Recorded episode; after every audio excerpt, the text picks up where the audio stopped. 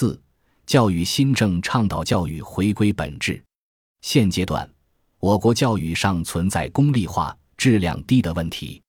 功利化体现在社会普遍存在一种视教育为当官发财敲门砖的思想，认为只要考上了北大、清华就能发大财、当大官。这种功利化思想导致教育内容偏重应试能力培养，而忽视创造力和独立思考能力培养，由此导致学生缺乏批判思维和创新精神。人们呼吁教育回归本质。二零一八年三月。李克强总理在政府工作报告中提出，要发展公平而有质量的教育，着力解决中小学生课外负担重问题。教育部则要求在全国层面取消体育特长、中学生竞赛等高考加分项目。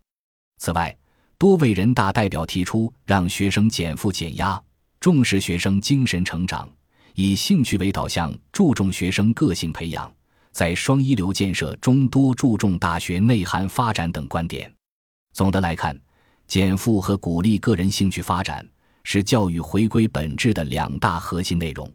二零二一年七月，中共中央办公厅、国务院办公厅印发《关于进一步减轻义务教育阶段学生作业负担和校外培训负担的意见》，以下简称“意见”，将双减推向深处，落到实处。意见。要求全面压减作业总量和时长，减轻学生过重作业负担，提升学校课后服务水平，满足学生多样化需求。坚持从严治理，全面规范校外培训行为。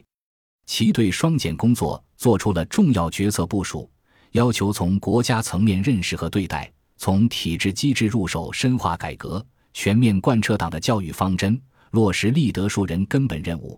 促进学生全面发展和健康成长。